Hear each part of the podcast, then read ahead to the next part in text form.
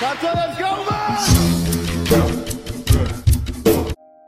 ლეო როგორ ახარე კარგად რა ვარჯიშო ცოტა შრომობს და მინდა სანენელა რაც ყველაფერი გაახდეს ხალ შენ აშვები შენ?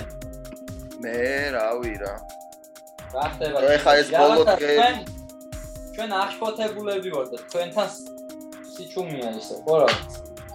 აუ ეხა ბოლო დღეს ბოლო დღეებში რაც ხდება ხო აზე ხარ რა ძალიან ის ხასიათიც ნაკლები რო რაღაც რა მაგრამ სულ იმაზე ვა ტვიტერზე და ნიუზებს ვამოწმებ რა ხდება და რამე ხო აზე ხარ რა. ჩვენც ეგრე ვარ ტელეფონები გვიჭირავს სულ ხელში რაღაც სიახლეზე. ბიჭო, მაგრამ რაღაც кайხმები ისმის იმ კონჩში, რომ თავის დაცვა მაგრა მოახერხებს რა. არა ო მარა.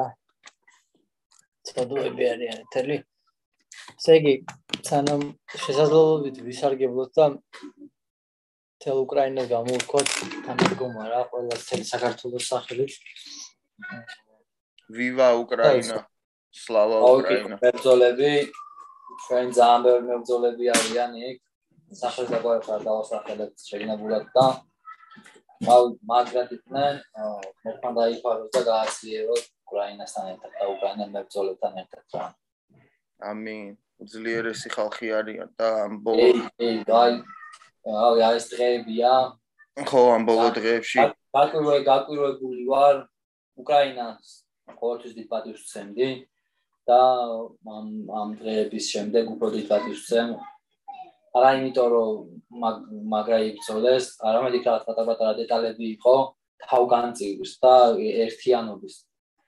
ამ ამ ხელა ქვეყანა, ამ ხელა ხალხი გვერდი გვერდი გასტეფანეთთან ვერავინ ვერ მოერევს. ვა ვაფშე ვერავინ ვერ მოერევს.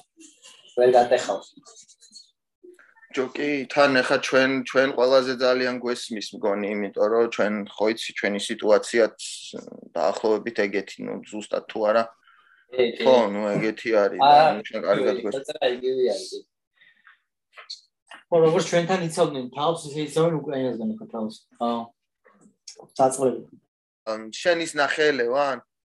ერთ ძალიან მაგარი იყო, რომ იაპონიის ელჩმა იაპონიიდან გამოაგზავნინა დიდი ბაბუის სამურაის ხმა. სამურაის ფორმა, ხო? და რო დარჩა. ხო, და ჩაიცვა და დარჩა, თო.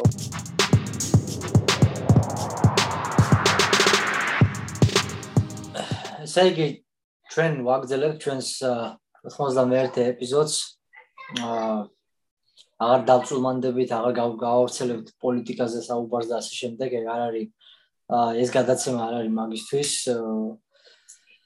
და დღეს მინდა გითხრათ რომ ყავს თუმარი აა ჩო რუს ბოლკვაძე, რუსლან ბოლკვაძე ჩვენი თუმარი დღეს რომელიც რომელსაც ალბათ ყველაზე სანახაობრივი ბრძოლა ქონდა GFC-ის ბოლო ტურნირზე.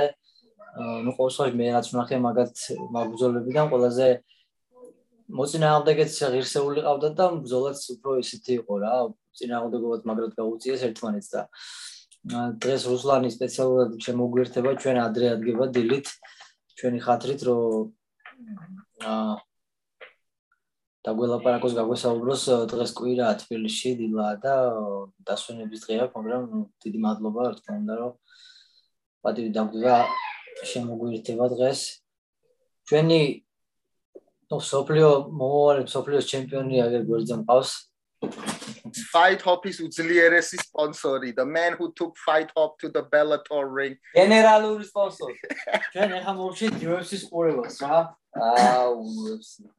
და მეინ ივენთამდე ყველა კაიბძოლა იყო პრინციპში რა.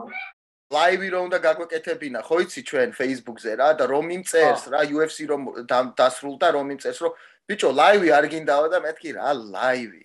ნო, არა მეთქი რა და ო ლევანიც აქარიო და მე ხო იცი აი ყურებს რომ დაცკვიტავს და აი მაშინ მეთქი 15 წუთში გნახავ მეთქი მე. ო ლაივის გაკეთება გვინდოდა ახლა მაგრამ არ გამოვიდა იმიტომ რომ არ ვიცი ჭედავს რა.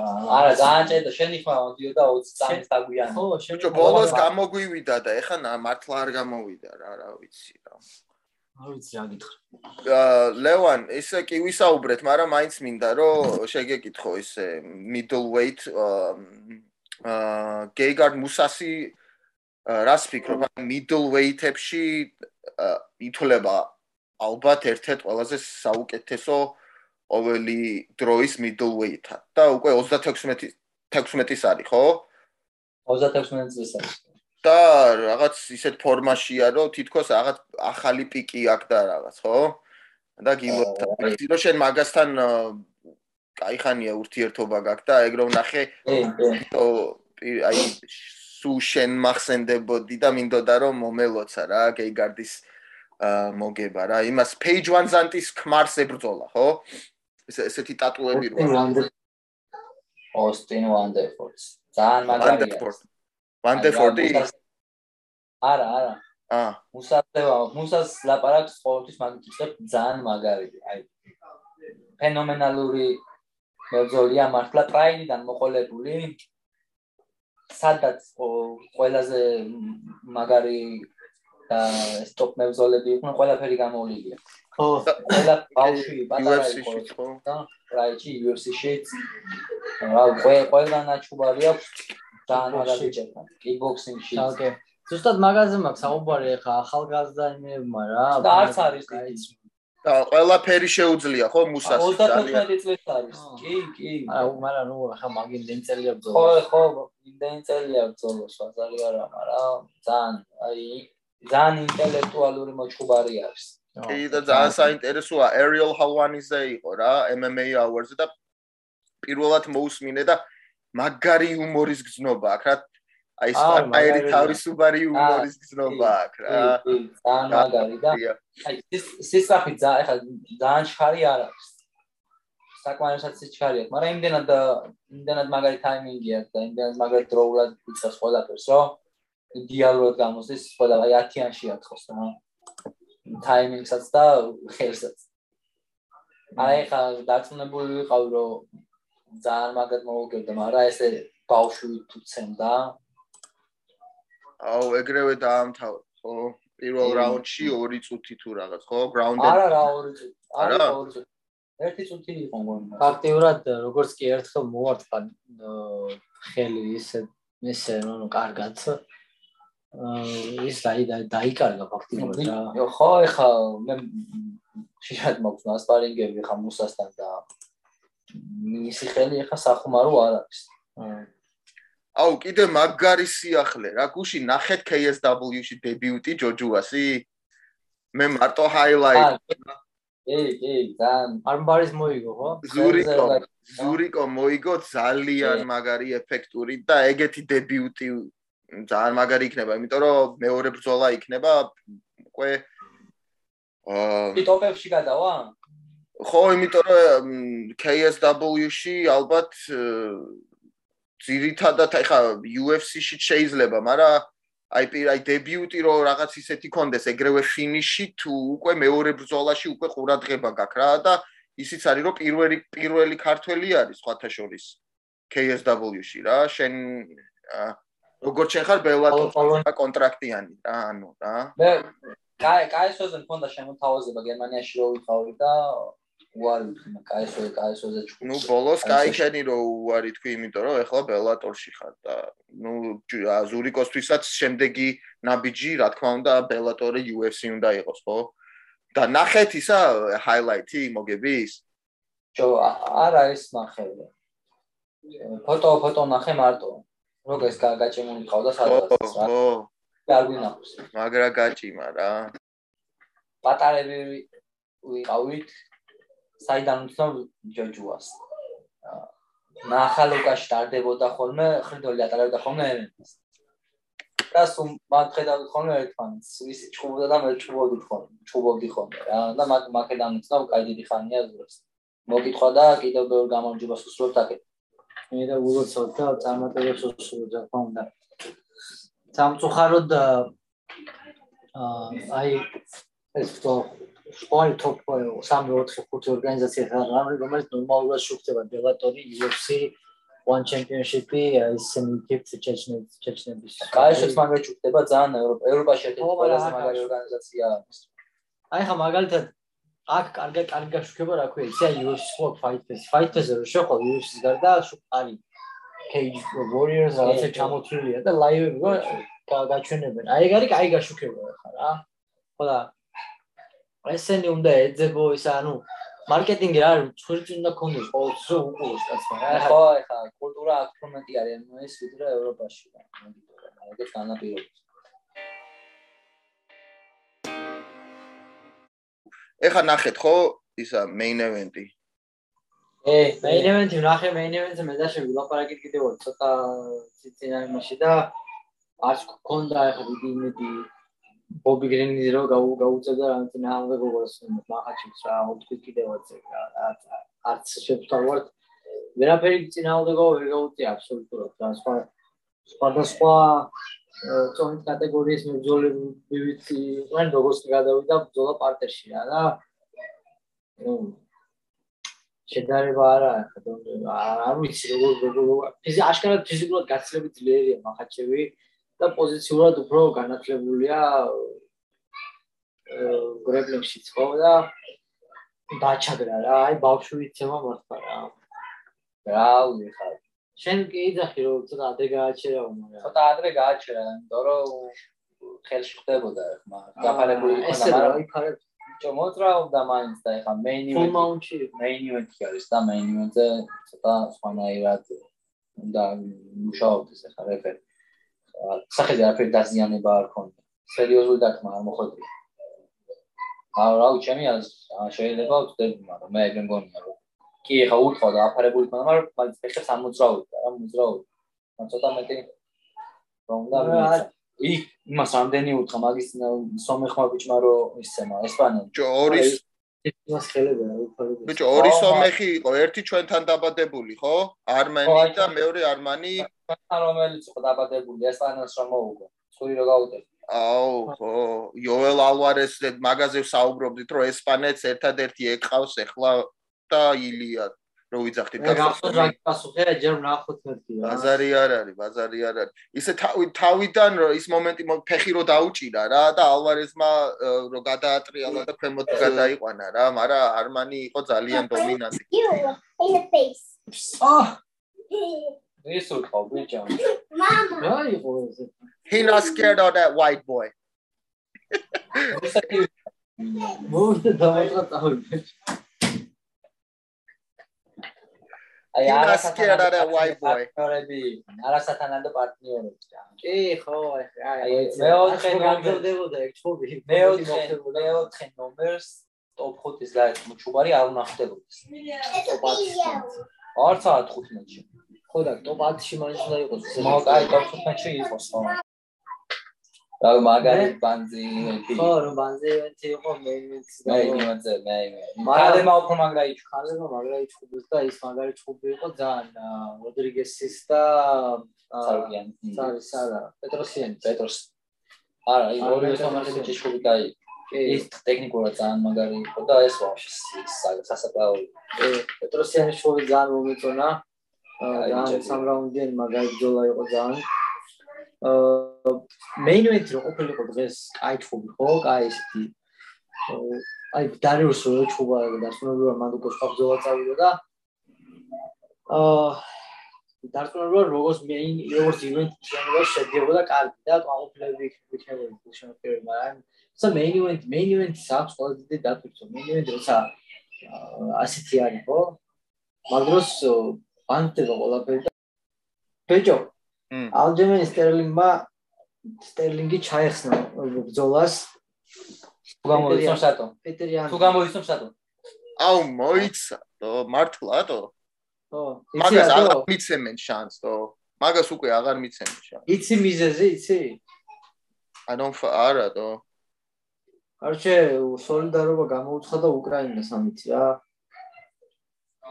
ანუ ესე ესე წავიკითხე მე ესე ნახე რა სერიოზულად? არ ვიცი მაგ გადაწყვეტილებაზე რა ვთქვა. შეთქვენ რას ფიქრობთ, ე? არ ვიცი რა, ნუ მე მე არ ვამბობ რომ ესეა.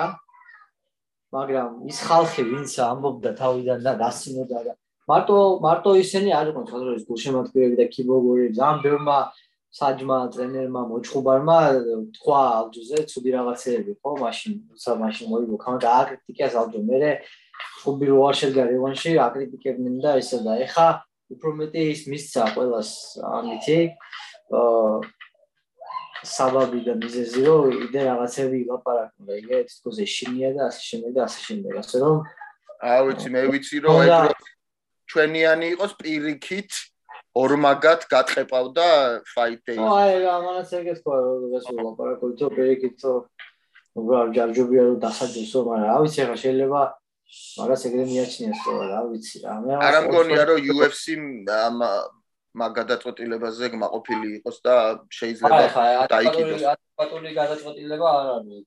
ბიჭო ხოლმე ახლა აბა მაშინ რა უნდა კი არ ვიცი ვერ გავიგე ახლა მაშინ კამარ ჩამოართვენ ალბათ ალბათ აბა რა ვიცი ახლა სხვა ის კაცი არიჩ ერთხელ ჩაიშალა ჩუბი ორჯერ ჩაიშალა კამარს არიცავს show must go on ხო რა ვიცი ჯო მე გავიგე შენგელიამ რო CSKA დატოვა ხო იცით? კი. კიდე ფორმულის ფორმულა 1-ის პირველის რა ქვია იმას?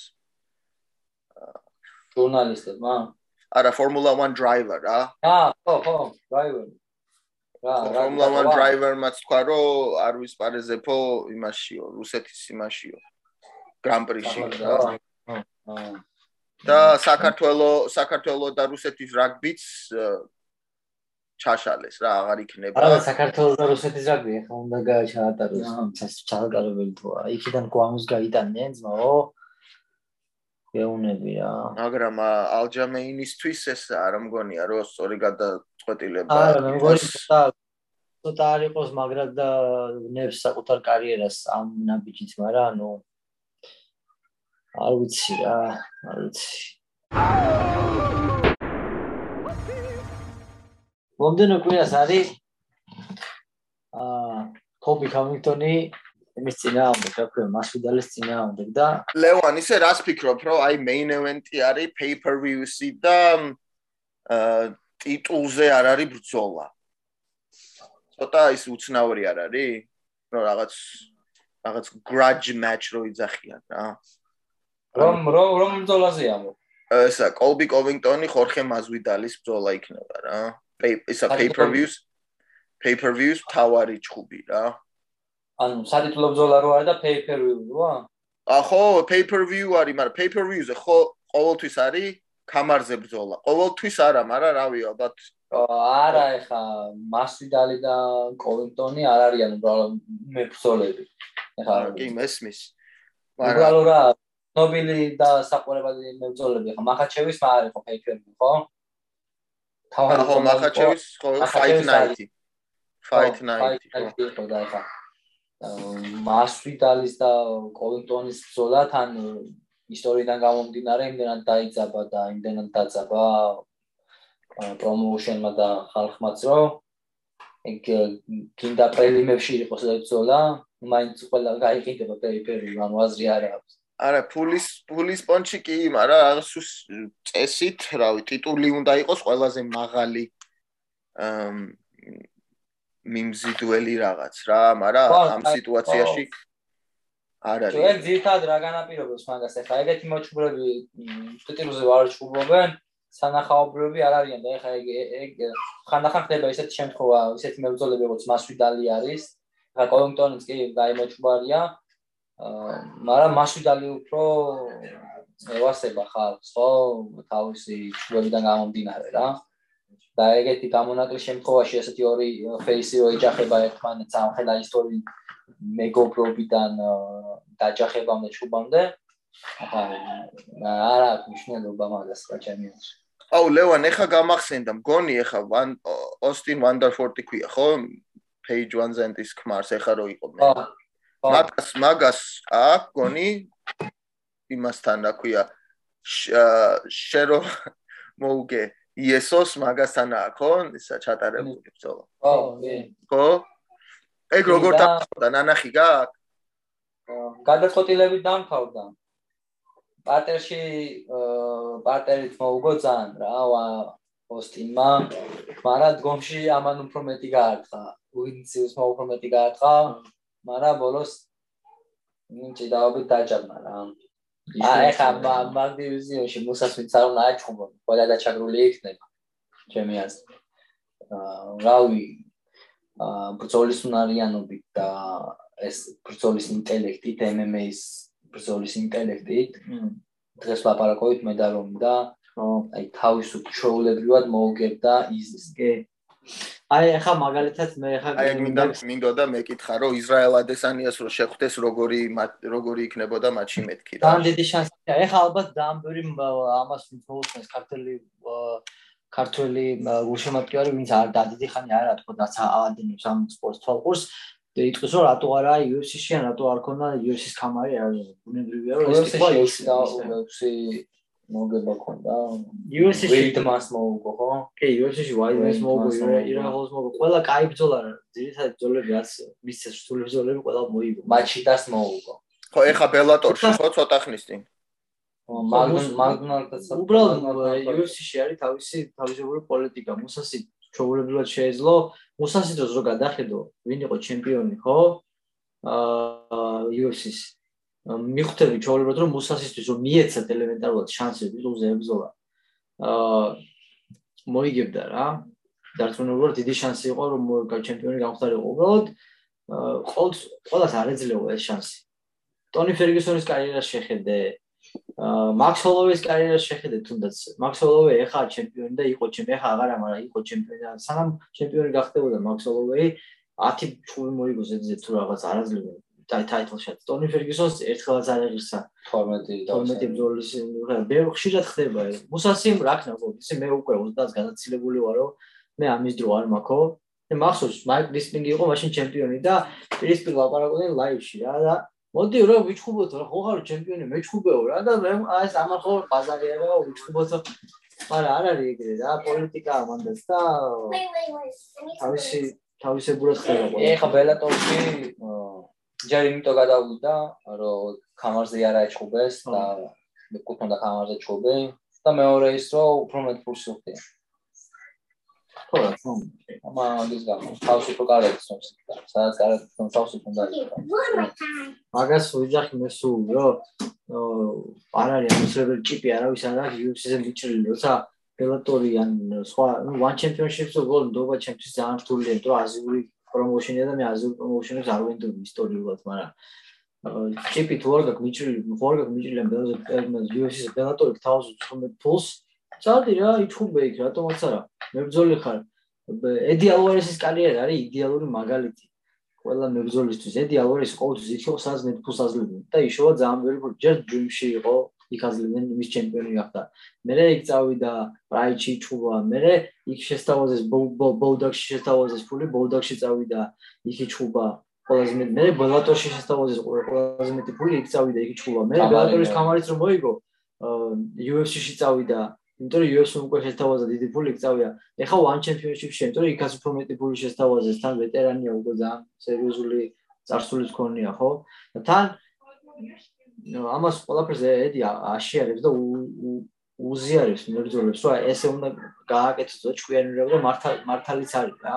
სადაც თავაზობენ უფრო მეც, როგორც მოჩხუბა, როგორც სპორტსმენი, მე წახვიდე იქ. ჩემი აზრით, სადაც გიფასდება. რა თქმა უნდა. კი, ოღონ დაფასება მარტო ფულიც ხო არ არის რა. აა, კი, კი. ბოლოს მარტო ფული ფულია რა. არა, ეგრეც არ არის რა. მარტო ფული არ არის. სადაც თავს კარგად ცნობ იქ უნდა იყო რა. ხო ხო ყველანაირად არა მარტო ფული. ლევან შენ როგორ ანუ ეხლა უკვე ელოდები ურეკავ თუ გირეკავს აგენტი თუ უკვე აი როდის ელოდა აი დაახლოებით თუ შეიძლება რომ თქვა რომ შემდეგში როდის გნახავთ რა ბელატორში მაგ საკითხზე მიდის მუშაობა, ჩემი შემდეგი ბრძოლა სავარაუდოდ აპრილის ბოლოს, მაისისკენ იქნება რა. ვაა. ორთოში. მაგ დრო არ არის ხო? ანუ ეხა წესით უკვე კამპის დრო არის რა, ეგრე გამოდის რომ შენ აა ძალიან საინტერესოა და ძალიან საინტერესოა, სასურველია რომ აი ვინ იქნება რა როგორც UFC გახადეს პოპულარული უკვე მერაბმა და დანარჩენებმა, ისე უნდა მინდა რომ ლეონისგან ბელატორი წამოიქაჩოს და უფრო მეტმა გაიცნოს საქართველოსში რა, კარგი იქნება და რა თქმა უნდა მაგას ხარდაჭერა წირდება საქართველოსთან, მაგრამ ეგეც იქნება ალბათ, ეხლა ჯერ ერთი მოვიგეთ, ეხლა მეორეს მოვიგეთ, მე კიდე მე კიდე და ალბათ ხარდაჭერას და ყურადღებას და ინტერესის მეტი იქნება რა. და ლევან, ეხლა შენ ხარ სულ ძირითადად Kaizen MMA-ში ზიკოსთან ერთად, ხო? კი. და მაგრამ მოეწყე იქ ყველანაირად, ხო? კი, აქ ბიჭო, აქაც კარგად ვარჯიშობდით. მერაბის დარბაზში უბრალოდ დისტანცია იყო ძალიან შორო. საათ ნახევარი, საათ და 40 წუთი უნდა ხოლმე თან საცობები რო იყო. და იქ ხა დისის გვერდზე არის ალექსანდრია, იქ ვარ და ძალიან სიცნარი არის მშვიდე. და ის მომზადებისთვის და ვარჯიშისთვის იდეალური გარემო არის რა. აქედან 25 მილი მომდე. აი რო სტრაფი სტრაფი ცხოვრება რო fast life რო ძახიან ო აკ აკ გაჩერდა მა მა და ხამას ნეროზია ეს 10 წუთი გავჩერდით და ვეღარ ისწეს გამზე რა. ეგ კიდე 12 წუთში დარბაზში ვარ 10 წუთში დარბაზში ვარ ხოლმე რა. ბეთო არა როგორი იყო ახლა მომელა ნიკლერიფარ ოკეი ეს მარტივადაც არა ნიუ-იორკში ვისე ეჩვევი ცხოვრების სტილს ისე ვარ აი 10 წუთის დომა მანქანაში და ვიღაცას მოდი მე ძმა მაშოს კიდე რა ჩემთვის რომ მივაკითხო სამსახურში 10 წუთი რომ მიწევს ცდა ზოგჯერ მე ვეღარ ვიждები მე უკვე აღარ შემილია რა ხო ეგ ნეროზია მე.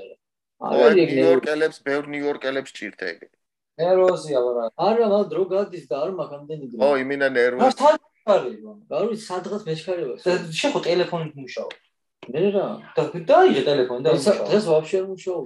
სად მეჩქარებოდა მე სად მიმარბენინებდა ხო აი რა გინდოდა? ცოტას მომეცა და გაჩერებული იყავი რა ასეც. და ზიკო რა შვება? ვარჯიშობს ზიკო, თან ტრანოს იშუშებს. ერთად ვარჯიშობ ხოლმე რა.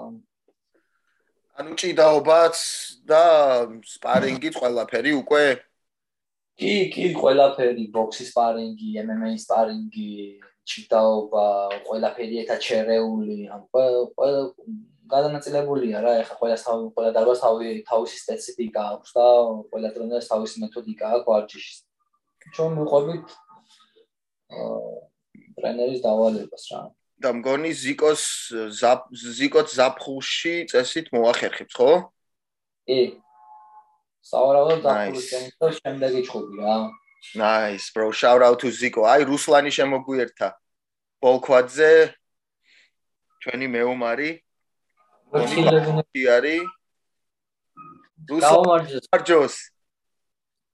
რუსოს გაუმარჯოს გაუმარჯოს როგორ ხარ რუსლან სად ხარ ახლა ბათუმში კი ბატონო ვარ უღრმესი მადლობა რუსლან რომ დღეს შემოგვიერთი რა როგორც იცი ალბათ ჩვენ სხვადასხვა ქვეყნებში ვარ მე ჩინეთში რომი და ლევანი ახლა ნიუ-იორკში არიან და მოკითხვა ბათუმს მოკითხვა მადლობა ლევან, მადლობა მოკითხვა აქედანაც. დაიხარე, დაიხარე. რუსლან, როგორ ახარ, რა ხდება ახლა შენთან, როგორი სიტუაციაა? კილოცავთ გამარჯვებას პირველ რიგში. მადლობა, მადლობა, ბიჭებო. კილოცავთ გამარჯვებას. გაიძოლა იყო და კიდევ მრავალჯერ აგეციოს ხელი ძმაო. ამინ. ჩემი 15. ნამდე გეკავდა. აი და აა მაგა ჩემო უტრია. აი ვიჭი. მაგარი მებრძოლი ბიჭი იყო. გამოირჩევა კარგი ბრძოლით ნამდვილად. მადლობა პირიქით ბიჭებო. გამს გამძლეობით. კაი, აი მე მე ვზოს გამძლეობა რო ხდეს, დიხარ გამაგარი რო აქ. მან წინ ხა წინ წინ ხარ რა. ე აი ეს რო რო არ რო არ დაგეღალა და სულ გამოაცალა ენერგია. შეიძლება სხვანაირად წასულიყო ბრძოლის ნარეობა. ეს ბიჭი რეალურად თურქი არა, ანუ მე გავიცანე და თვითონ დაგესტანელია, უბრალოდ მშობლები ყავს თურქეთში და გამოვიდა თურქეთის სახელი. თორე, რავი, თურქი ასეთი ბიჭი, რავი, არ ვიცი მე არავინ. აი მე თურქეს მაგარი მოჩუბრები ყავს, ანუ ჩვენთან აჩუბრებენ ხოლმე ის მაგარი მოჩუბრები, თორე ისე მაგარი მოჩუბრები. მართლა. ე კი მოსეს მაგარი მოჩუბრები ყავს ძალიან. ეხლა აი, რაღაც- სკოლა არ აქვს, მაგრამ მე არ მე ისნიკები არ ყავთ მაინც და მაინც რაღაც განსაკუთრებულები და შენ ბოლო ორი მოწინააღმდეგე ორივე დაღესტანელი იყო ანუ ნუ შენი აა, ბოლო ორი აა. ბრძოლა ხო აა არა ერთი ქართველი იყო და აი სამ ბრძოლიდან ორი UAE-ში UAE Warrior-ში ხო დაღესტანელი იყო კი მე მან გნახე პირველად და მაქიდან კი, შენთან ვარ გულით და სულით გულშემატკივრობ დუბაიში იყავი მგონი დაჟე გურამიც იყო და ხამზატიც ხო? კი კი კი. აი ეს ე, ისე მომაქცეს ყურადღება ბიჭებმა გურამა თავისმა მეგობრებმა. თოფურიაც იყო ილია თოფურიაც ძმა ძალიან ალექსანდრე. კი კი ალექსანდრე. ყურადღებას მაგცევდნენ აი ხედან ხარს მიჭერდნენ მომხნევებდნენ და რა ვიცი ჩემთვის ძალიან მნიშვნელოვანი მომენტი იყო იმიტომ რომ აა ნუ ქართველები აქედან სულ ორნი ვიყავით წასულები და კიდე ქართველები რო დაგხვდნენ ვაფშე სხვაგან ვიყავით ისე გაგვიხარდა რა ქართველები და რა ქართველები ხო? ხაბა ქართველები და რა ქართველები კი ბათუმელი ხარ ხო შენ? აი ახლა მე ბათუმის ფაით აკადემიაში ვარ და ბათუმელი ხო ხარ შენ? კი ჩვენთან ვარჯიშობს დღეს სხვათა შორის ვჭიდაობდით და თითი ამომივარ და რომანთან რომელი საათი არის? დილო არის. ჩვენთან არის ახლავე გეტყვი 10 ხდება აი, მგონი ხრის ნახევარი აა ცხრის დატამზე გეძინათ კაცო როჭი და ორთან დილაუთენიათ. არა, რა ეს- ხო არ გაბრაზებთ? ეს დღეს კი არა გუშინი იყო ეს აა ავერია. ელგუჯა ელგუჯა მოგვიკითხე ელგუჯა. ო ელგუჯაც შენთან არის? კი ჩვენს ჩვენთან ერთად არის კაი ბიჭი არის ძალიან. ი დიდი დიდი მომავალი აქვს ელგუჯასაც. ბოლო ჩაწერა ქონდა ელგუჯასთან დიდი მოკითხვა მას. კი აი თქვენ რო ჩაწერეთ ელგუჯა მაშინ მასთან ვიყავი მე სტუმრად. მართლა? კი კი კი. აა არი კი არ ხვა ახა ეს კაცი ცოტა ამ ეს ხო ერთი ორი აა და ერთად უფრო კაი გამოვიდა. ხიარული და ოღონდ როგორ ქენი ციცი ჯერ ხო რაული ჩავწერეთ ეხა რაული გამოუშვით ეხა შემდეგში გამოუშვებთ ელგუჯას და მერე იქნება ბოლქვაძე ეპიზოდ with ჩვენი გენერალური სპონსორი ლევან ჩოხელი. ლევანი მაგ მაგრამ გურუ შემატკივრობს კაი ხარ, კაი ხარი, აქედანაც რავი, მან ჩუბები როა, სულ გვალეში ყოფონიც, ხო? არა ხო ნუ ეხა არავინ არ არ არის საწყენი არავინ არ მიწყინოს მაგრამ შენი შენი ბძოლა ყველაზე ისეთი ბძოლა იყო ანუ კაი მაღალი დონის. შედარებით კი. და მგონი fight of the night მოგცეს ხო? მაგ არის GFC-ში fight of the night აი ივენთის საუკეთესო ბრძოლა ხო ნუ ეგრე გამოდის ხო, ხო. და ძალიან ახლოს კი. იყავი შენ იმას დაფინიშებას იმითი ანბარით ხო კი აი და მ, ესე იგი ორი გზა ქონდა ჩემს საბერს ერთი იყო რომ უნდა დანებობოდა მეორე ხელი მოაწყდებოდა მაგრამ აი ერთი პატარა მომენტი და ანუ ხელი გამოაძნა ეს პერჩატკი პერჩატკი ხომ ეჭირა და ის პერჩატკი ოდნავ ჩატრიალდა და აი სანტიმეტრებში მოასწრო ხელის ჩატრიალება. თორე ძალიან ამპლიტუდა ისეთი იყო შექმნილი რომ აი შანსი არ ქონდა გამოსვლის და აი პერჩატკი ოდნავ ჩატრიალდა ამაში მაჯაში და იმანაც არა, ჩატრიალა ხელი მაგრამ მაგრად გაუძლო ახლა დაშლი. მაგრამ არა გადლებითაც მაგრა გაუძლო რავი არ ვიცი არა აი- უშავს ეხა ეგ არა, ხო ახლა სტეგან რომანული თქვა, საღამოსიო, საღამოს ბრძოლაში რა ახლა. მ, სხვადასხვა მებრძოლები იყვნენ და მე ჩემი აზრითაც ყველაზე ძლიერი მოწინააღმდეგე რუსლან შენ ხავდა რა. ხო ძალიან კაი ისტორიკა ქონდა მაგარი. კი კი აი მაგარი მე და მაგ- აი ხელი ხო. ხელით ძალიან დროულად გამოგიქნია, მუხლით ისე დროულად გამოგიქნია. რო რა ძალიან ძალიან მაგარი, ძალიან მაგარი ბიჭი იყო. უბრალოდ აი შენ რა შენ ქონდა ის კომპონენტი. აა, გამძლეობ გამძლეობით უკვე ერთით ერთით საფეხურით ხო. წინახვედი და მაგრამ საერთოდ შეცვალა ჩუბის მიმდევრობა რა. ბიჭო თან რა არის კაი მიაზრით ეს ეხა ეს რთული ბძოლები ასეთა უპა იმაზე უკვე აი ამ საფეხურზე კარიერის იმიტომ რომ აი ეს პირველი რაუნდის ფინიშები 1 2 3 4 აი 10 ა და მე უკვე კიდება ეს ცოდნა გამოცდილება რომ ნახო წინააღმდეგობა შეგვწეს, თორემ მე არ ვარგა ხო ამდენი პირველი რაუნდის ფინიშებიც არა კაი ჩემი აზრით. ხო, იმიტომ რომ ხანდახან გინდა რომ ნახო აი მართალი აი ნაგდი ომი რა, გაცვლა, გამოცვლა და დისტანციაზე წასვლა და მართლა რაც fight of the nights შეიძლება დაერქვას რა. კი, კი, აი რაც ბრძოლები მაქვს ჩატარებული, მარტივი ბრძოლა არც ერთი არ ყოფილა, აი ყველა რაღაცით იყო გამორჩეული. ყველა რაღაცით იყო გამორჩეული. და ყველა ბრძოლისგან დიდი გამოცდილება მიიღეთ. კი, გამოცდილება ჩემი ასაკისთვის, აი 22 წლის ვარ, მე და ამასაკისთვის აი როგორც ეძახიან უფრო მაგარ გაბარ ვიდრე გამოვარდნილი. თითი ამოვარდნილი გაქვს აი გამისივდა და დღეს უნდა მივიდე. ესე ესე ხო არ დააკი ესე. ა ანუ ხო ჭიდაობდით და ისეც რა ქვია ეს რაც ეცვა საჭიდაო მაიგა და მაგაში მომი რაღაც გადამეტრიალდა ვერ დამამო რას ამბობ რას ამბობდი ვერ გავ ვერ გავიგეთ რუსლა ანუ აი როგორც იძახიან 20 ან 22 წლის ვარ და ჩემი ასაკისთვის კაი გამოცდილება მაქვს და უფრო მაგალ საფეხურზედ გახარ ვიდრე ასაკი გაქვსო და რამდენ რამდენი ბრძოლა ჩატარებული ახლა? აა 8 ბრძოლა. ა უფრო სწორად 9 ერთი ერთი არ დამიწერეს. აი ეგეთ არ მოსწრა როგორ აბიჭოს არ დაწერა რა. აი მე დამიწერეს და მოგებული ჭუბი დამაგიშლეს აი არ შეიძლება რაღაცა ხო და არ მოსწრა ეგ ხო საერთოდ ხო და ეს სამოყვარულო სამოყვარულოიან და ჩატარებული მაგრო ბრძოლა? არა, ეს სამოყვარულო ბრძოლა არ ჩამიტარებია პირდაპირ პროფებით დავიწყე. პირდაპირ პროფებით დავიწყე და ისიც ბათუ ბათუ მე მაქვს ეს სამოყვარულო ხო იყო?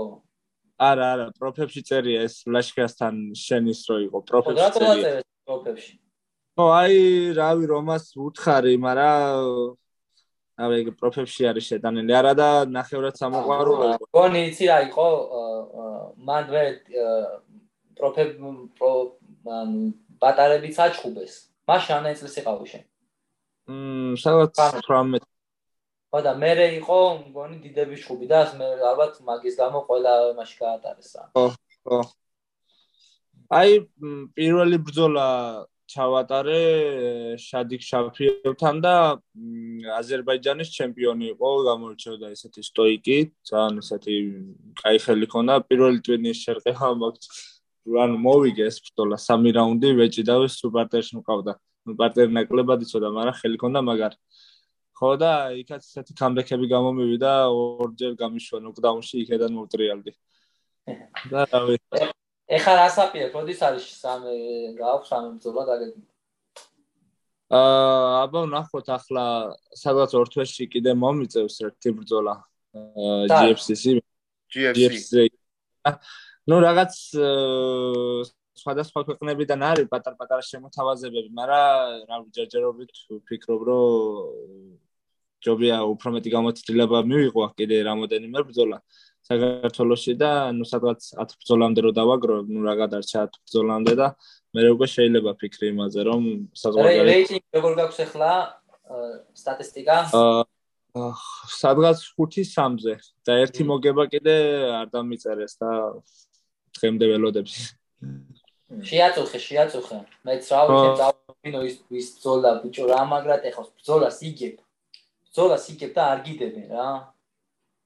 რამაგად ეხლა წარმოიდგინე აი იმენა უსამართლო დისტანციაზე იყო მგონი თუ მუხლი რომ მოარტყი თუ რომელი იყო მუხლი რომ გავარტყი დოქტორ სტოპეის ხო გააკეთეს და დამიწერეს მე აიგეს ძალიან და ძალიან ძალიან დაარტყავ ეგეთ ესე არ შეიძლება აგარ მოსულა ეხლა შენ კი ეგეთი რა ნოპ ეხლა უსამართლობას არა მოგებულ ჩხურს ვარ კიდევ და ჩემი დადეს მე უკან აიგეს აა წაგიშალეს ცხვირი აღარ ქონდა ეს აი აქედან არ სუნთქავდა აქ ზევიდან სუნთქავდა და გააჭერა იქიმა ეხა რა უნდა აქედან კბილები უჩენდა თუ დღემდე მაქვს დღემდე მაქვს მუხზე შრამი. აი ცხვირის ამ იმეების ძვალი ხო არის ცხვირის ძვალი დღემდე მაქვს მუხლები. მან დროიჩუე გერმანიის ხო არა? გერმანიასთან რო ვიჩუე ხო? აი მე და ამირანმა რო ვიჩუე მაშინ. მაგ კი ბატონო და რუსლან შენ რითი დაიწყე როგორ მოხდა და შენ როგორ შეხვედი აი ამ კარიერაში რომელი აი ესე თბილისთან ახლოს არის ასეთი რაიონი წალკა მან ცხოვრობდი მე ხო და ნუ რაიონთან ახლოს სოფელში და მანდედან დავდიოდი 16 წლის ასაკში დავინტერესდი. ნუ მანამდეც მქონდა ინტერესი, უბრალოდ 16 წლის ასაკში უკვე მოხდა ისე რომ ეს უკვე MMA-ზე არის ხო საუბარი? არა, ძიუდოთი ძიუდოს ჭიდაობდი, ნუ ძიუდოსაც საკმაოდ ნორმალურად ჭიდაობდი, რამოდენიმე აი ქვემოქართლის ფალავნობა, მე რეიქ რაიონის ფალავნობა რაღაცები მოვიგე. მე მოხდა ისე რომ ერთ-ერთი ძალიან კარგი და გამოჩდილი გრეპლერი არის სოფლიო ტონის ზურაბ ბეკოშვილი, შეიძლება იცოდეთ, რომელიც ახლა საზღვარგარეთ აა მოღვაწეობს, ну, სადღაც 2 წელი იყო საქართველოს ჩამოსული და მასთან დავდიოდით გრეპლინგზე. მე რომ მოხდა ისე რომ გრეპლინგი ავიცვისე კარგად, სადღაც 17 წლის ასაკში რა ის საქართველოს შესარჩევი იყო და მათ შორის მოხდი მეც და წავედი მსოფლიო დონეს, იქ რაღაც პრობლემები იყო დავაგვიანეთ და ვერ ვიასპარეზა სამწუხაროდ. იქ ჩასული მსოფლიოზე ვერ ვიასპარეს, წარმოიდგინე ესეთი. არა ადეკვატურად გვემართა. და მე სადღაც 18 წლის ასაკიდან შერეული ორთაბრძოლებზე დავიწყე.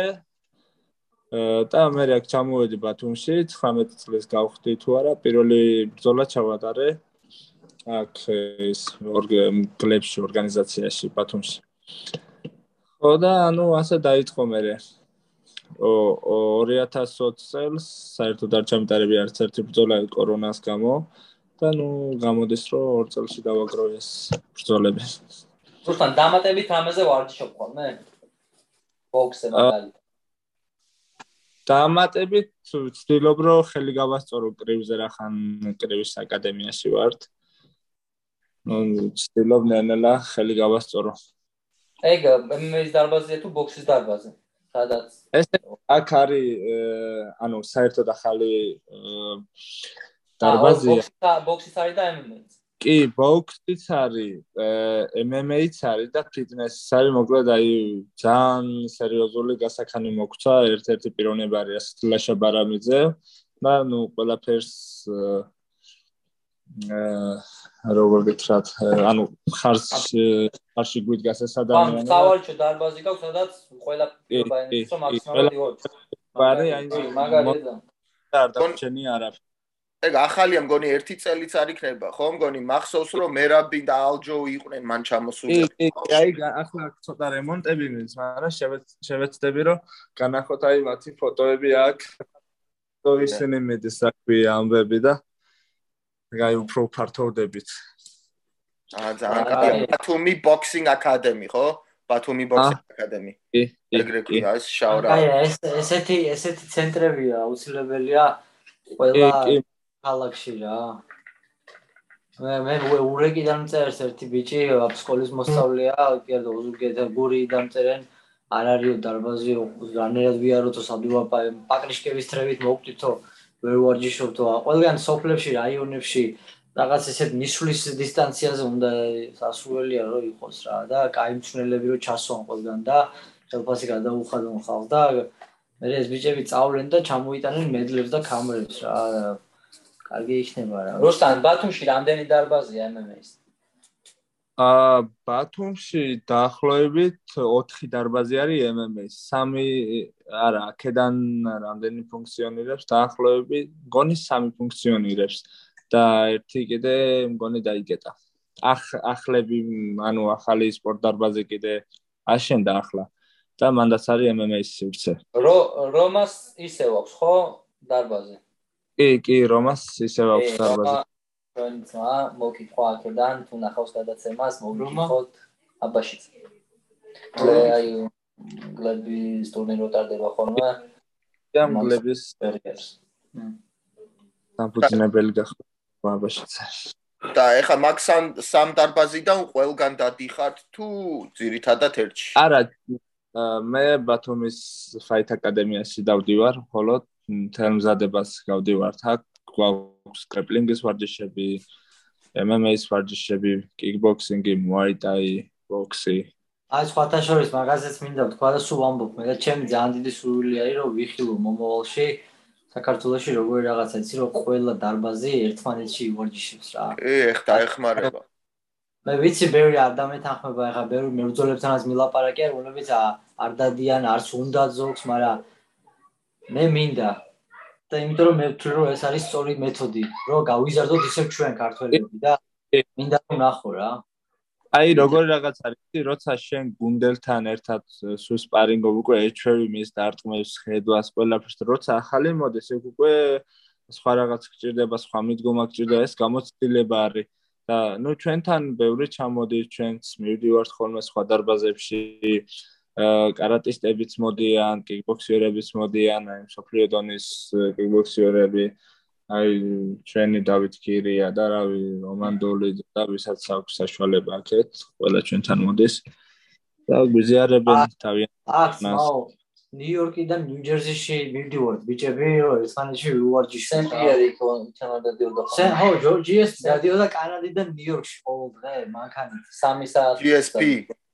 ხო. და რა ხა ეს აქ უბრალოდ რა არის, აქ კულტურა ჰეზოში ხო? აქ კულტურა ეგეთი, ანუ MMA-ის კულტურა, ნუ ზერზერა ხა MMA-ის კულტურა ჯერტი აქედან მოდის და მეორეც ეგრე არის აქ ჩამოყალიბებული, რომ ერთი ქალაქში, ერთ შტატში, თუნდაც ვერდიგორ შტატებში, ყველა ერთ ერთ რეგიონში რო ხარ, ყველა ერთმანეთში ვარჯიშობს აბსოლუტურად რა. აბსოლუტურად არ არის ეგ ჩოვლებრივი ამბავია და ჩვენთან მე როგორც ხედავ ჯეჯრობით ეგრე არის სამწუხარო და მაგრამ მინდა რომ ეგრე იყოს რა. ნუ აი ამ სფეროში ვიზრდებით ნელა აი თუ დააკვირდებით ზოგადად აა ორგანიზებად ყველაფერი ნენელა იზრდება. აი მანამდე ახსოვს როგორ და დაბალდონის ორგანიზაციებში გვიწევდა ჩოვი რაღაც რაღაც რაღაც და ახლა რო გადახედო უმაღლეს დონის ორგანიზაციები რო როგორც საზღვარგარეთ ხდება და ფინანსებაც მერე ანაზღაურებაც ჰონორარი ყველაფერი ნენელა ვიხვეწებით ახლა ფულ GFC-ზე იხდიან ფულს კი, აი, მანამდე ლარში იყო, ახლა დოლარში და ასე რა. რამდენი ბრძოლა, 4 ბრძოლა მაქვს ჩატარებული უფასოდ. აი, კაპიკი არ არის არ მოუწევია და სურთული ბრძოლები, სუ ტრაუმები, სუ ბოლო 3-4 ბრძოლაში მაქვს მარტო ფული აღებული. დანარჩენი 1-20 ბრძოლამდე სამოყვარულთან დაწყებული პროფესიონალებში.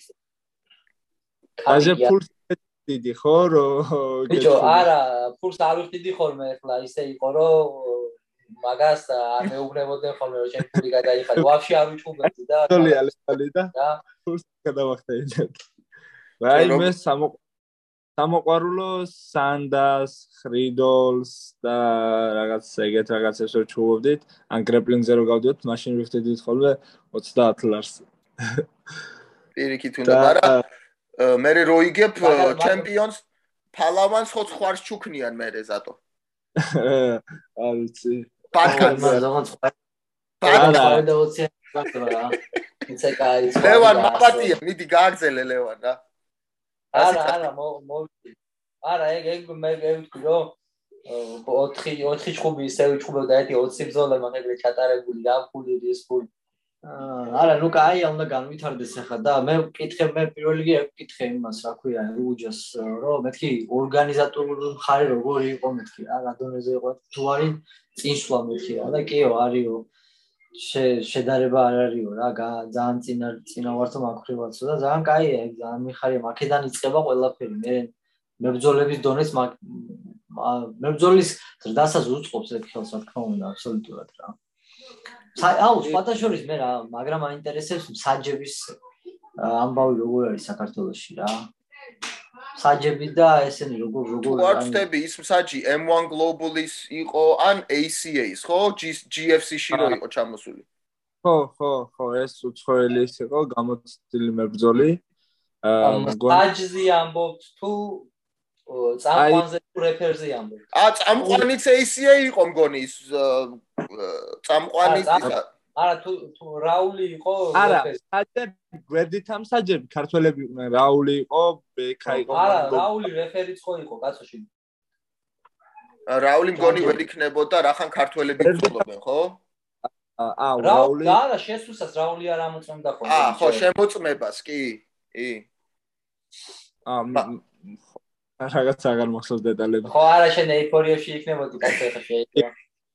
რაღაც რაული მახსოვს მაგრამ რა კი რაულ რაული ამოწმდა ბოლო შემოწმებას რა სანამ გალიაში შევიდოდა და საჯი იყო უცხოელი მგონი ხო? ACA-ის თუ M1-ის გონი ხო ACA-ის თუ არ ვწდები ოღონდ მოქმედი აღარა აი ჩხუბობდა ადრე. რაღაც ნახე პოსტი რუსლან თვითონ შენ თუ გიყვარს ბზოლების ყურება თუ უყურებ ხოლმე? კი კი. ვუყურებ ძირითადად ზოგი რადგან ის ზოგი ვიცი რომ არც ერთ ბზოლას არ ტოვებ. ზოგი ვიცი საერთოდ არც ერთ არ უყურებს. შენ როგორ ხარ? მე პირიქით აი ძირითადად ჭიდაობ ანუ კედელს რასაც სეტკას ეძახით და პარტერს და დაახლოებით ასეთ მოჭიდავების სტილს ვუყურებ აი როგორ შეიძლება განვითარო პარტერიდან როგორ შეიძლება ადგიან პირიქით როგორ ჩაიყვანო პარტერში და აი უფრო და დაღესტანელებს და ჩეჩნებს აქვს უფრო ეს სტილი და უფრო მაგას უყურებ. ნუ ამების მამის შექმნილი აქვს სისტემა ზოგადად, მაგრამ მაგას მაგ კარგად განავითარა. აი ეს აი აი მაგრამ ფათაშორის აი ეს ბიჭი ვინც შემხვდა მე აა პირველივე წამით გამარტყა სახეში ძალიან ძლიერ. ეგრევე გამომიხანა, მივხვდი რომ მაგასთან აზრი არ ექნებოდა სტოიკაში დადგომას, მაშინვე გადავიყვანე. ჩემი ზოგადად გეიმპლანიც ეგ იყო რომ სეტკასთან დამეჭიდა ზოგადად სეტკასთან ჭიდაობას ძალიან ბევრი ენერგია მეაქვს სუ აი ხელებზე არის აქცენტი გადატანილი ხო და პირველი რაუნდი სეტკასთან მივიყვანე თუ არა და თვითონაც გამოცდილი გრეპლერი იყო რაღაც ორგანიზაცია UEFA თუ არ ვწდები და მაგის ჩემპიონი არის ევროპის. ეს ბიჭი მე მიცემხდა გრებლინგს ხო და გრებლინგის კარგად იცოდა დგომშიც კაი ბიჭი იყო და მოკლედ ახლა ვფიქრობდი საითკენ წამიყვანა ბრძოლა რადგან ორივე კარგად იცის. ხო და ასე სპონტანურად მივიღე გადაწყვეტილება რომ მეჭიდავა სცეტკასთან და ნუ გაამართლა. მე ვიგზენ მაკეთე ფიზიკაშიც. კი ბატონო? აა მაინტერესებს რა, აი ესეთი ნუ მაინც ახლო ბრძოლა წინ და უკან გაცვლა, ხო? ისეთი არის.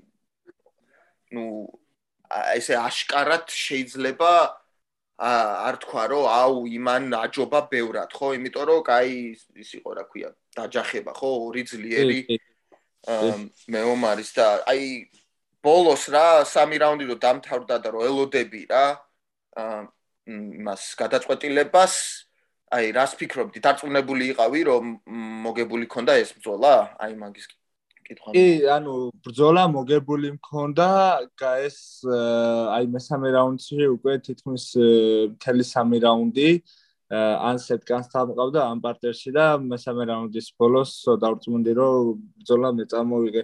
ანუ მთელი კონტროლი პირსინგის უდაბლა ყავდა ჩაყვანილი და ну მაგას დარწმუნებული ვიყავი რომ მოვიგე ბრძოლა, მაგრამ დიდი ხოვით რომ მოვიგე ვიცი.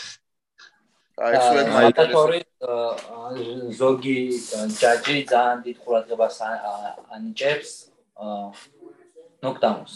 დარტმუს დროს რო ეცემია.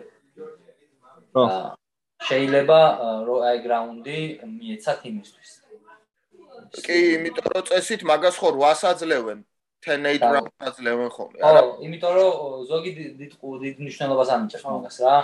აი აი მეორე რაუნდში და მეორე რაუნდში ხო? მეორე რაუნდში აა მეორე რაუნდის უპირატესობა რაც იყო მხოლოდ ეგ იყო მაგის რომ გამარტყა დამსვა და აი ბუნებრივი ტრაექტორიით რო დავის. ფიზიკურად გავითიშე პროსტა გამიმართლა იმაში რომ ბუნებრივი ტრაექტორიით დავეცი უკან.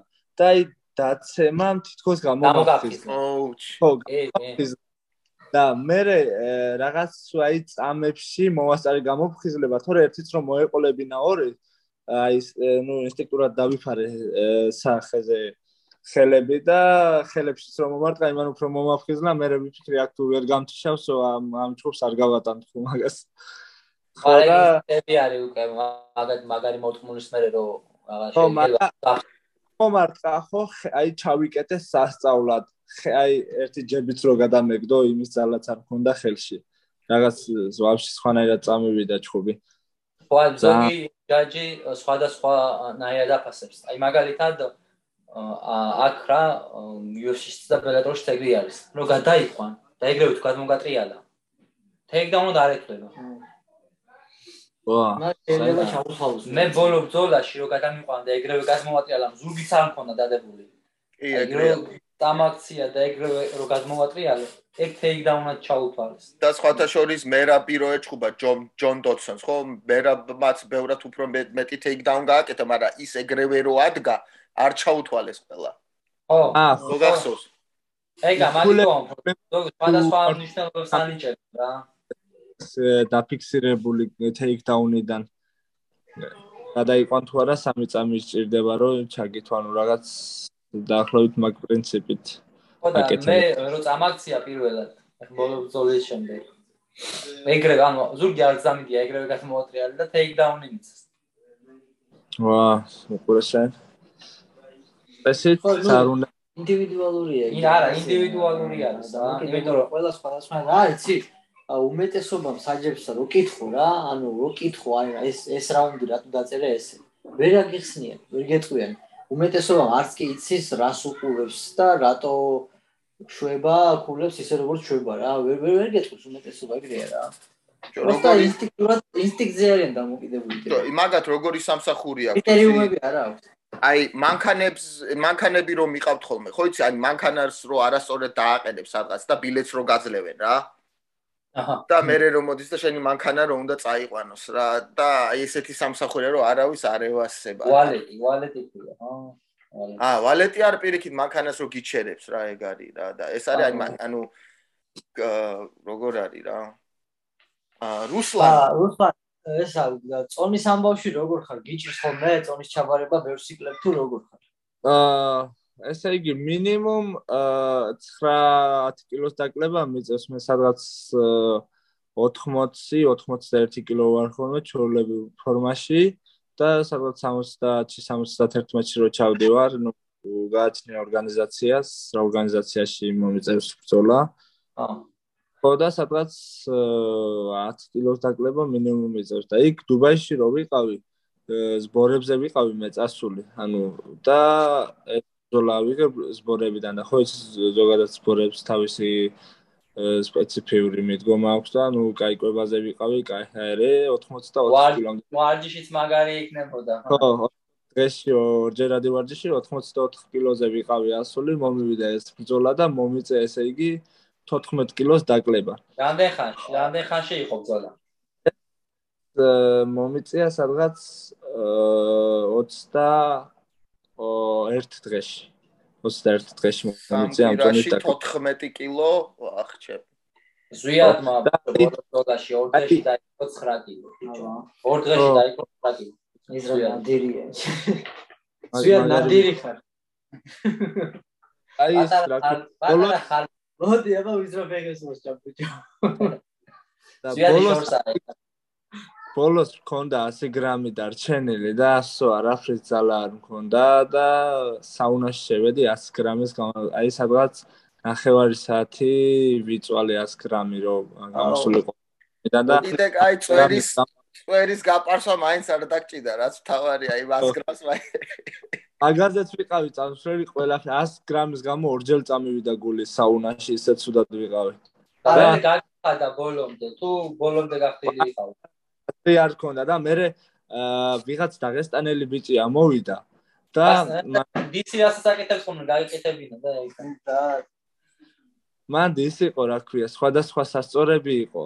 ხო და ერთი დაღესტანელი ბიჭი ამოვიდა და ის მე თავარი სასწორიო 100 გრამით ნაკლებს აჩვენესო და ჩავედი დავდექი და ზუსტად გრამი გრამზე გამოვიდა. წონა ჩემზე ბედნიერი ხარიყო არავინ მე მითო გეკითხები ზუსტად ჯერ 22 წლის ხარ შენ კიდე შეიძლება შეივსო ფიზიკურად და ესა და მაგიტომ მაინტერესებდა ამ ეტაპზე როგორ ხარ წონის დაკლებაში ეგ იმას კი ანიშნავს აუცილებლად რომ მე რო გაიზდები და ასაკი მოგემატება, რა თქმა უნდა, უფრო გიჭირს წონის დაკლება, მაგრამ ზოგი როგორ აიცი, ყვებას, ნუტრიციას ცვლის რაღაცა და უფრო ახალ მეთოდებს მია ზოგი აუცილებლად ვიძულებულია შეიცვალოს წონის კატეგორია. ზოგი ვაფშე იმდენად ცვლის ყველაფერს, რომ ვაფშე უფრო ქვემოთ ჩადის კატეგორიაში, ასე რომ მაგიტო გეკითხები.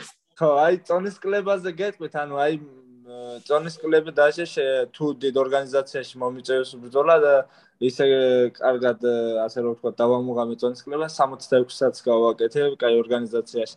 აი ყובה, მიდგომა, ფსიქოლოგია, მენტალურად ყველანაირად მაგრადვარ და აი სო თითქოს არაფრადაც არ ვთვლი ამ წონას. აი ამბიცით ამ სადღაც 8 კილო დავიკელი 10 დღეზე, 10 დღეს შუალედი მქონდა. აა და 8 კილოს დაგლება მომიწია. თითქოს არც არაფერი არც მიწვალია. ისე აი ჩემი არის კაი კაი ის არის 60 ხო ხარ ეხა შენ თან ისეთი სტილი გაქვს ჭიდაობა გევასება ხო. ჩემი აზრით რა ის წაკაჩავდი ხა ჯანი ჯანი მოიტანე და ისე 1 კილო მომემატე და 60 დაიკელი ხო. რა პრობლემა. ფიქრობ მაგრამ ის ორგანიზაციაში ხარ ევროპულ ორგანიზაციაში ხარ იმენ არ გადაგიხდიან რომ მაგდენი თავი მოიქლა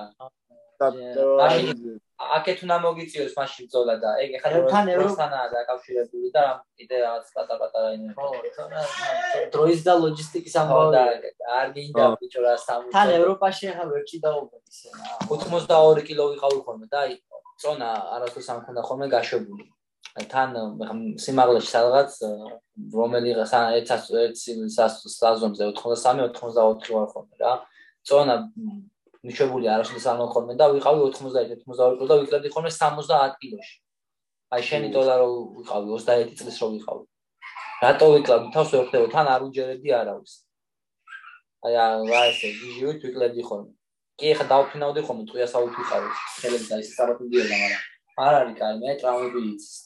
ტრავმა და ბიჭო სანამ დავხურავ აა ყველას მაგრა გაუტყდება ჩვენი მეგობრების დღიური თუ რო არ გავაკეთოთ. რა შენ იცი ლევან ჩვენი მეგობრული დღიური? თუ როგორ ვძახი რომი მეგობრობის დღიური. მეგობრობის დღიური. ანუ ყოველთვის ვცდილობ ხოლმე რომ აი აა MMA-ს მერე რო შევეკითხო მებრძოლს რა. ანუ რითი არის დაკავებული როცა არ ვარჯიშობს ან როცა არ ბრძოლა რა. და შენზე მიყვარს ხოლმე შესვლა რომ ნახო რა ანუ social media-ზე რა და დავაკვირდი რომ შენ მაგარი მუსიკალური ადამიანი ხარ ხო?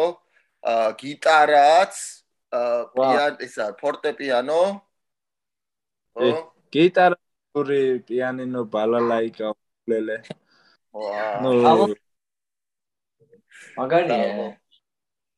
კი, რა თალკე კიდე სტუდენტი ვარ, სწავლობ ეკოლოგიის ფაკულტეტზე და მაგას პლუს კიდე წითელ ჯვარში ვარ მოხალისე. რავა. ხო, რავალფეროვანი ცხოვრება ქონია. ბოქსი და ამესა გაიქოთ, ჭიდაობას კი აწოვი ფეხის და ჩხუბშიც ეგეთი მრავალფეროვანი რო იყო, რამდენიმე წელი. ახლა დავამატა უკვე დროა, რომ სტილი ცოტა შევცვალო, რაღაც უფრო მრავალფეროვანაა, მრავალფეროვნება უკვე ჭირდება. აი ყველაფერი თითო თითო ბრძოლით განვითარება. ანუ თუ გინდა რომ სამ კარგი მებრძოლი იყო ხა. შეიძლება შენზე მაგარ მოჭი დავეს შეხო. რა უნდა? მაგიტო უნდა დავამატა. ან ხუბი მოგიწევს ხან ჭიდაობა, ხანის, ხანეს. ზოგი ჭიდაობა საწება მარტო, ზოგი ჩხუბს საწება მარტო. რაღაც დონემდე მიდიან, კაი მოჭრები არიან, მაგრამ თუ გინდა რომ საუკეთესო ტოპ მებრძოლი იყო, ყველა კომპონენტი უნდა შეგეცვეს. იქ ცემენ დაბლა ჩაიყონ, დაბლა ცემენ, მაგლა იყონ, ხელით მოგერევა, ფეხით ცემ. ყველა ფერში მოგერევა, შეგინოს ბოლო ბოლო და ეგა. ბობი გრინს უყარს ბაზარი, ხო იცი, ბრძოლის დროს. აა და კი, აი გასაცემ. ვან დაწევი და ეგ არის რა. პიასა მეზობელი ბებოსავით აიმნიდან უნდა დაწყება. რუსლან სანამ მადლობა კი არა, ანუ out-ი თუ გინდა გაუკეთე ხალხს შენ გუნს ბიჭო მე მე მინდა აქვე თქვათ რომ სანამ მომდენო ეხა ეს მოკლე გაცნობის ის იყო ეპიზოდი და რო ექნება მომდენო ბრძოლა უკვე დავაანონსო და გავაკეთე ჩავწეროთ ინტერვიუ რომ წინასწარ ხალხს მივაწოდოთ რესურსა რა ინფორმაცია რომ ბრძოლა იქნება აკა და აკ ამ და ამ დროს და ასე შემდეგ. სიამოვნებით და სულ ყოველთვის ხაზზე ვიქნებით შენთან რუსლან და წარმატებებს გისურვებ მე როგორ ვიცი ეხლა რომ მოხვალ ჩვენთან მე ვეღარ გვიშორებ თავიდან მე სულ გემესიჯები ყველა ეგრეა ვიბიცერე ვისაც გინდა ჩვენი სტუმრებიდან იმენა შეგული უკვე რავი აი ჩემს გულში სექტა სექტა ეს ერთხელ მოვიდა და ეხლა მოდი ამერიკაში ეხლა ჩემთან ცხოვრობ ოი, მაგარი. არი ვეღარ დავმოვა. ო და საქმეს შენზე მეტი შეკითხო მე დავსვიფეროთ. ო და გასწავლი ხო და ლევან ამ ეპიზოდში შენ შენ სახელს არ წერ, იმიტომ რომ შენ ამ ეპიზოდში ხარ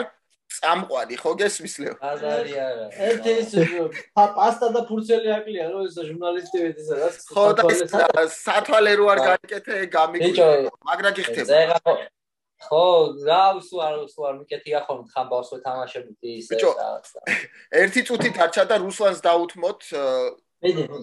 აა მოდი პირველ რიგში მინდა ძალიან დიდი მადლობა გადაგიხადოთ ბიჭებო აი ჩემთვისაც ძალიან მნიშვნელოვანი რაღაც ახალ ეტაპზე რო ავდივარ მნიშვნელოვანია რომ ახალი კომუნიკაციები ჩემთვისაც პიარი არის ეს უფრო მეტი ხალხი გამიცნობს თქვენთვისაც უკეთესი თქვენთვისაც უკეთესი ვითანამშრომლოთ მე მოხალური ვარ ლევანდელი ჩვენის შეხვედრით და რავი მინდა კიდე მადლობა გადაგიხადოთ ლევან მინდა რომ წარმატებები გისურვო კი გარი რაღაც და ვიმეგობროთ, ვითანამშრომლოთ და რავი, ვიქართველოთ.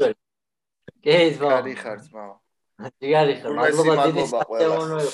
ილოცავ და ბოლოს მაინც სლავა უკრაინა. სლავა უკრაინა. და ბიჭებო, წარმატება ვუსურვოთ და წინსვლა ჩვენს ქვეყანას, შვიდობა და უბრუნდება მალე იმედია. და ყველაფერი კარგად იქნება. აბა ეგ არის მებო დროებით შემდეგზე გნახავთ. კარგად რუსლან. სლავა უკრაინა. სლავა უკრაინა. აბა.